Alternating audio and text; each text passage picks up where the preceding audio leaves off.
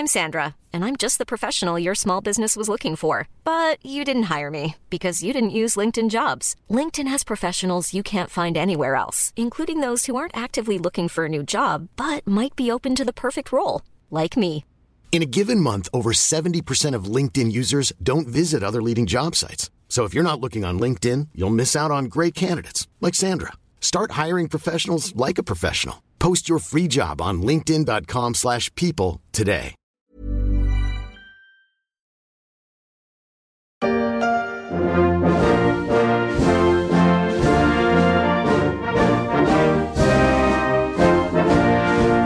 La Marseillaise interprétée par l'orchestre d'harmonie de la Garde républicaine, 120 musiciens professionnels capables d'interpréter tout le répertoire musical classique du XVIIe siècle à nos jours. Un orchestre fondé en 1848 au sein de la Gendarmerie nationale.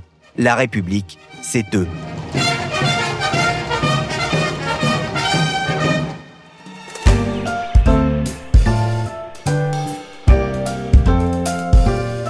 Je suis Pierrick Fay, vous écoutez La Story, le podcast d'actualité de la rédaction des Echos. Un podcast à découvrir dès 17h sur leséchos.fr et sur les plateformes de téléchargement et de streaming. Abonnez-vous pour ne manquer aucun épisode.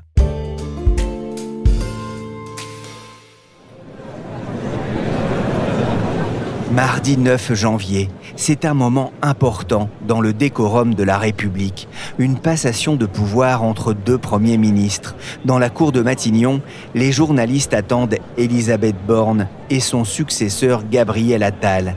Quelques flashs crépitent déjà. Les yeux sont rivés sur la double porte vitrée du bâtiment. Mais le spectacle est aussi à droite et à gauche. Difficile de les rater. Une dizaine de gardes républicains en grande tenue.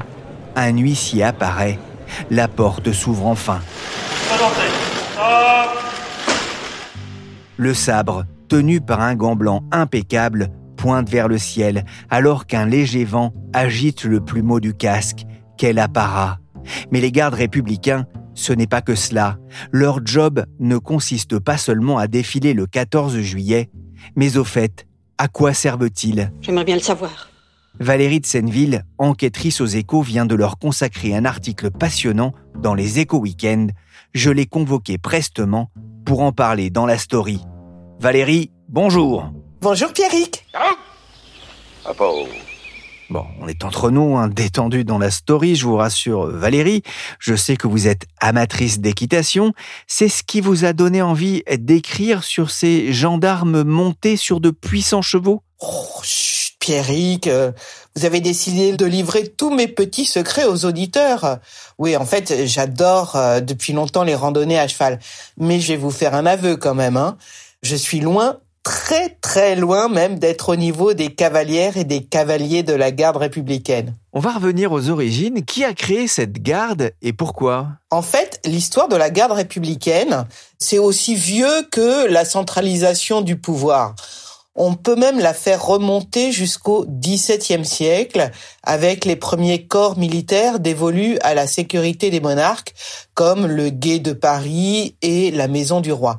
Mais la vraie garde, en fait, elle date de 1802. C'est à ce moment-là que le premier consul Bonaparte crée la garde municipale de Paris. C'est comme ça qu'on l'appelle à l'époque. Et elle doit assurer déjà des missions de sécurité publique dans la capitale. Elle sera successivement dissoute, recréée, puis supprimée. Je vous passe les détails. Et c'est en 1848 que la Garde républicaine de Paris prend sa forme moderne et comprend un régiment d'infanterie et un régiment de cavalerie. Enfin, dernier petit changement, en 1952, l'utilisation des aéroports du Bourget et d'Orly, c'est quand même un petit peu loin à cheval, même au galop. Donc, la Garde républicaine a créé l'escadron motocycliste afin d'escorter les autorités lors des visites protocolaires. Et puis en 1978, dernière grande date, sous l'impulsion du président Valéry Giscard d'Estaing, la Garde républicaine de Paris prend définitivement l'appellation de garde républicaine. Ouais, telle qu'on la connaît aujourd'hui. Et comment est-ce qu'on devient garde républicain ? Déjà, il faut être gendarme. Hein. Il faut savoir que les gardes républicains sont tous des gendarmes, donc des militaires. Ensuite, ça dépend où vous voulez aller à la garde républicaine. Hein. Si vous êtes cavalier, ben, il vous faudra au minimum un galop 7. Si vous êtes musicien, eh bien, il faudra avoir fait les meilleurs conservatoires. Et quant aux motocyclistes, ils ont tous un entraînement. Enfin, les escadrons qui composent cette garde, il faut savoir que c'est un entraînement militaire, Pierrick. Et je pense pas être au niveau des cavaliers. Et ni vous, Pierrick, je pense, non ? Ah, tout à fait. Moi, le cheval, je préfère être à côté. À cheval, à moto ou avec un clairon, on compte environ 3400 gendarmes dans la garde républicaine. C'est une unité d'élite. Et Valérie, on les reconnaît au premier regard, un peu comme les Horse Guards en Angleterre. Ils sont l'image de la République en France. Ah oui, Pierrick, très certainement. La garde républicaine, c'est un peu de notre patrimoine national. Tout le monde la connaît. Quand j'ai rencontré Charles-Antoine Thomas, le général qui dirige la garde républicaine, il m'avait expliqué, il m'a dit, c'est aussi notre mission, faire puissance. C'est un terme tout militaire, mais on voit bien ce que ça veut dire. Savez-vous, par exemple, Pierrick, que ce sont les seuls militaires à être autorisés à entrer armés dans tous les palais de la République. Ils sont là aussi à chaque visite de chef d'État. Souvenez-vous, la réception de Charles III à Paris, c'était en septembre dernier sur les Champs-Élysées. Vous avez sûrement vu ce défilé, ces 30 motos conduites par l'escorte présidentielle qui entourait la voiture officielle. Devant, il y avait 28 chevaux de la fanfare de la garde républicaine qui ouvrait la marche, suivi du premier escadron de cavalerie. Derrière, enfin, le deuxième escadron, vous avez vu, j'ai appris les termes militaires, hein, qui fermait le cortège.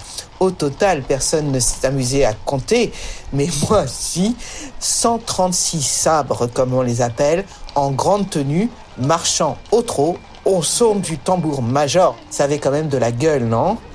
Et en fait, pour ceux aussi qui apprécient ça, il faut savoir que Emmanuel Macron a décidé dernièrement de relancer la célèbre relève de la garde à l'Élysée qui avait été abandonnée en 1996.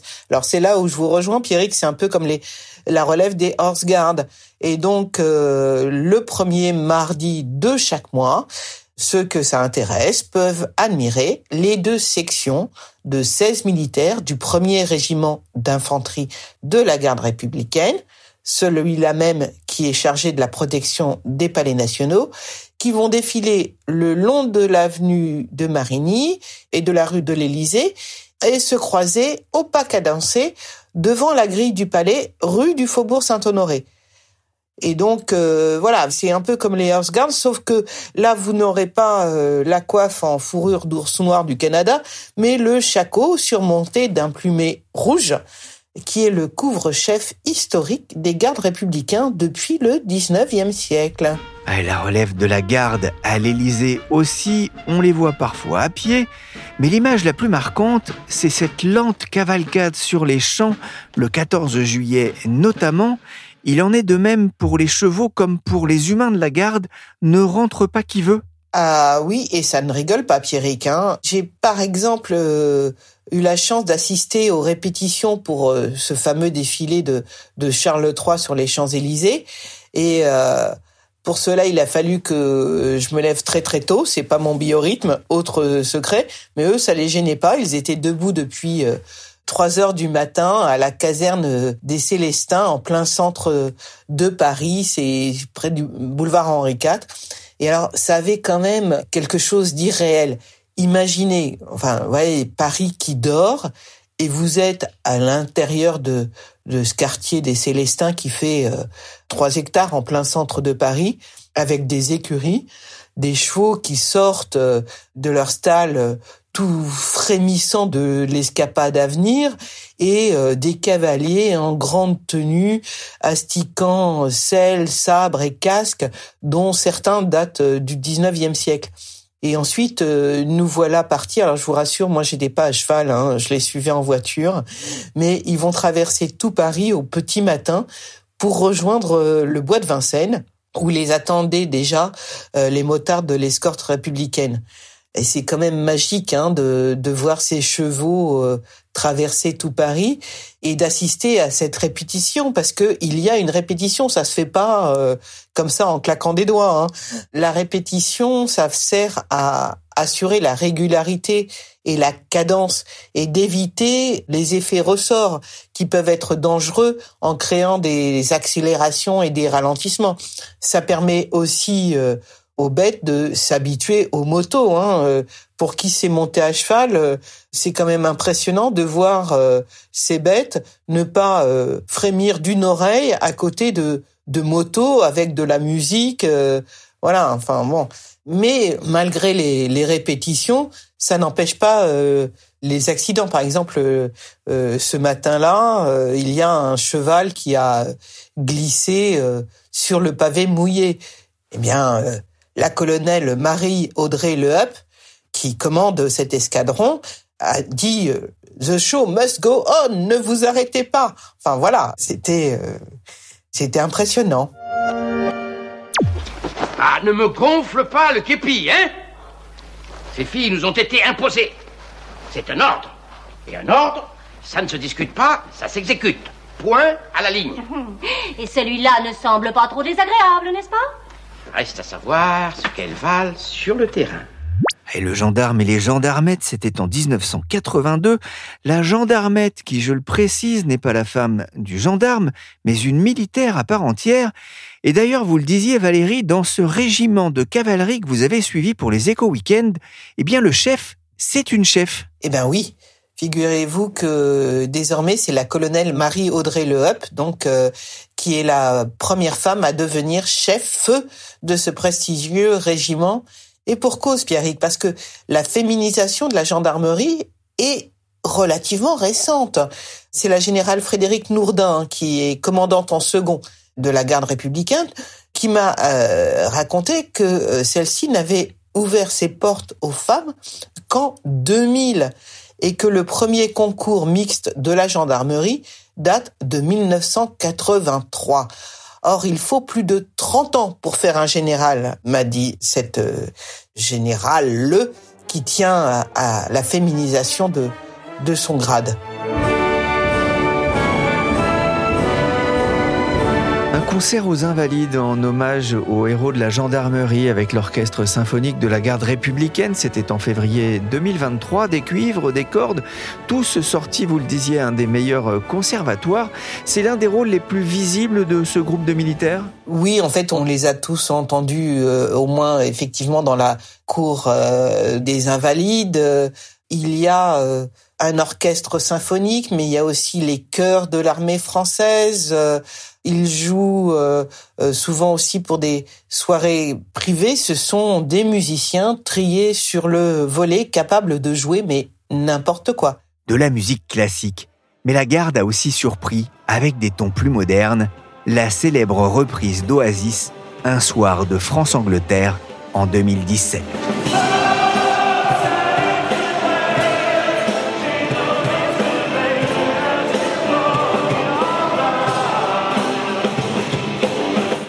Sur le terrain, un militaire avec comme arme une guitare. Valérie, cela participe aussi à moderniser l'image de la Garde, dont le coût, un budget de fonctionnement de près de 6 millions d'euros, a été épinglé en 2013 par la Cour des comptes. Ah oui. Donc en 2013, la Cour des comptes avait pointé le coût de la Garde républicaine et elle le jugeait excessif car, disait-elle, à l'époque, les missions de la Garde répondent davantage à des objectifs de prestige qu'à des besoins de sécurité. Il faut savoir que pour ces militaires, ça a été un électrochoc. D'abord parce qu'ils se sont mis à la comptabilité analytique. Surtout, ils ont appris à faire payer la facture. Donc, si vous êtes un passionné de cheval et que vous souhaitez organiser une soirée chic au milieu des manèges et des écuries en plein centre de Paris, vous pouvez désormais privatiser le célèbre quartier des Célestins pour la bagatelle quand même de 300 000 euros.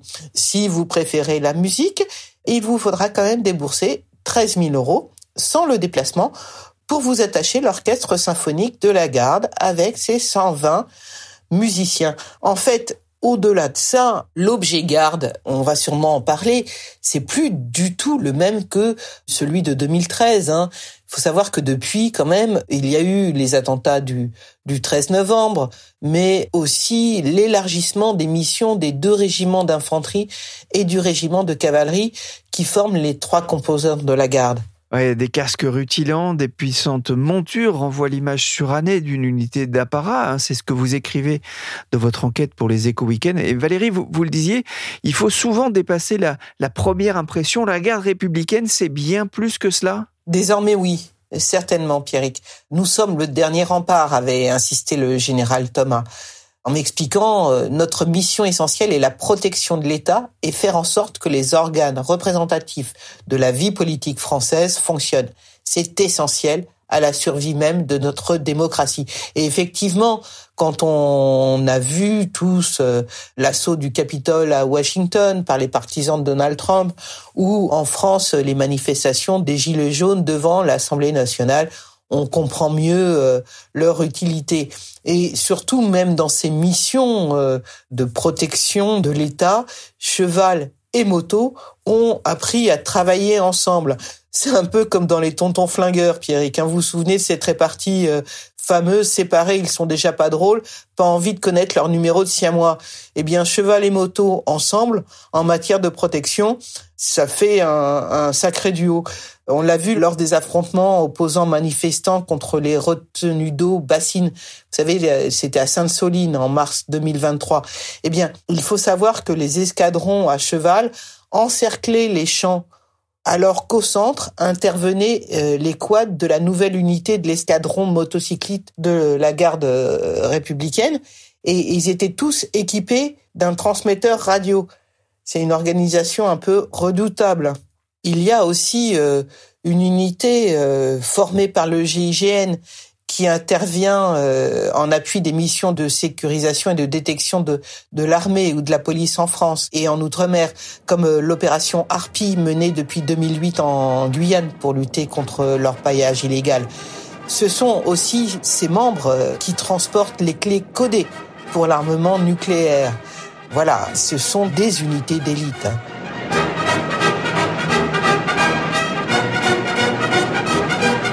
Le capitaine qui commande l'unité GIGN m'a expliqué qu'il leur faisait passer 3 jours de test au cours desquels ils vont dormir que 2-3 heures. Et parmi les tests, il y a un parcours sans lunettes dans un labyrinthe rempli de gaz lacrymogène. Ça vous dit, Pierrick ? Non, je vous le laisse là aussi. C'est comme le cheval. Moi, je préfère bien respirer tranquillement. Non, j'ai aucune chance de devenir garde républicain, même devenir spécialiste des drones ou tireur d'élite, parce qu'il y a aussi ces unités. C'est ce que vous racontez dans votre enquête pour les Echos Week-end. Protéger et servir. Vous avez d'ailleurs assisté à un exercice, la prise en charge d'un VIP de l'État ? Ah oui, alors ça c'est aussi impressionnant. Donc il faut savoir que l'unité garde escadron motocycliste est chargée d'escorter non seulement le président de la République, mais aussi toutes les autorités en visite officielle en France. Et pour ça, ils sont formés à l'accompagnement, quel que soit le trajet. C'est Karim Aliouil, c'est le chef de l'escadron motocycliste qui m'avait dit, pour étudier les itinéraires, on travaille sur carte, un peu comme la formation des taxis dans les années 50-60. Donc pas question de suivre Waze et d'attendre que Waze nous indique le meilleur trajet. Et quand j'avais été à Duny, c'est dans le 93, je vais vous raconter un petit peu les dessous de mon article. Donc j'avais rendez-vous à Duny à 1 heure toute militaire encore, 8 heures du matin, et pour aller à Duny il m'avait fallu 1h30 en taxi et il m'a fallu 18 minutes pour rentrer dans le centre de Paris ensuite, parce que entre-temps j'ai visité cette unité et le chef de cette unité m'a dit mais il y a un exercice, vous allez où? Je lui dis je rentre dans le centre de Paris. Il me fait c'est très bien, Assemblée nationale, et il a demandé aux jeunes qui devaient être formés sur ce trajet de me prendre dans leur voiture. J'ai donc mis 18 minutes pour faire le Bourget, le centre de Paris. Voilà, qui dit mieux. C'est parti.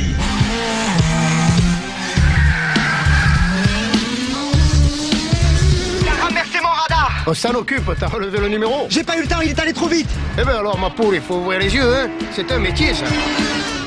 Alors, certaines missions ont aussi un caractère patrimonial. Alors, caractère patrimonial, je sais pas, mais historiquement, depuis 1953, c'est l'escadron motocycliste de la Garde qui assure la sécurité du Tour de France. Vous saviez ça? Et puis, ce sont aussi les gendarmes de la Garde qui sont chargés de surveiller, plus anecdotique, mais c'est un vrai travail, les parcs à huîtres pendant les fêtes de fin d'année afin d'éviter les vols. Et puis eux aussi, qui pendant les vendanges, patrouillent à cheval dans les vignes pour lutter contre le travail clandestin. Protéger et servir le Tour de France et les huîtres, c'est aussi cela la France. Alors que Paris se prépare à accueillir les Jeux Olympiques, la Garde sera aussi mobilisée. Oui, d'abord ce sont les motards qui escorteront à partir du mois de mai, depuis Marseille, la flamme olympique jusqu'à Paris. Et ensuite, bien sûr, comme je vous l'ai expliqué, l'escadron devra escorter les autorités dans un Paris qui risque d'être tellement congestionné qu'une voiture seule, même avec un gyrophare, aura du mal à passer. Mais il n'y aura pas que les motos. Les cavaliers aussi, bien sûr, seront sollicités. Pourquoi ? Parce que, d'abord, les Parisiens qui nous écoutent, on les ont déjà vus monter sur leurs chevaux, déambuler dans les rues de Paris. Mais au moment de la Coupe du Monde, ils ont eu une sorte de répétition générale. Ce sont les cavaliers qui ont, aux abords des stades, ont assuré ce qu'on a appelé la vague de refoulement à la sortie. C'est-à-dire que, ce que m'expliquait la colonelle Le Hupp, c'est que le cheval, d'abord, il est en haut. S'il avance vers vous, vous n'avez pas trop envie de rentrer dedans, vous voyez. Donc, mécaniquement, si j'ose dire, la foule se recule. Ensuite, ce que me disait la colonelle Le Hupp, c'est que un cheval, bah, c'est plutôt un capital sympathie. Donc, même si la foule s'écarte naturellement, le cheval est à la fois rassurant, apaisant et dissuasif, vous voyez, tout en un. Le cheval, ça m'a pris très tôt. Le cheval, je trouvais trop beau. D'aller au galop. Le cheval, c'est génial. Merci Valérie de Senneville, enquêtrice aux Échos. Vous pouvez retrouver son reportage sur le site des Échos Week-end. Un supplément à retrouver tous les vendredis. Pour rester informé, abonnez-vous. Cet épisode de La Story a été réalisé par Willy Ganne, chargé de production et d'édition Michèle Warnet.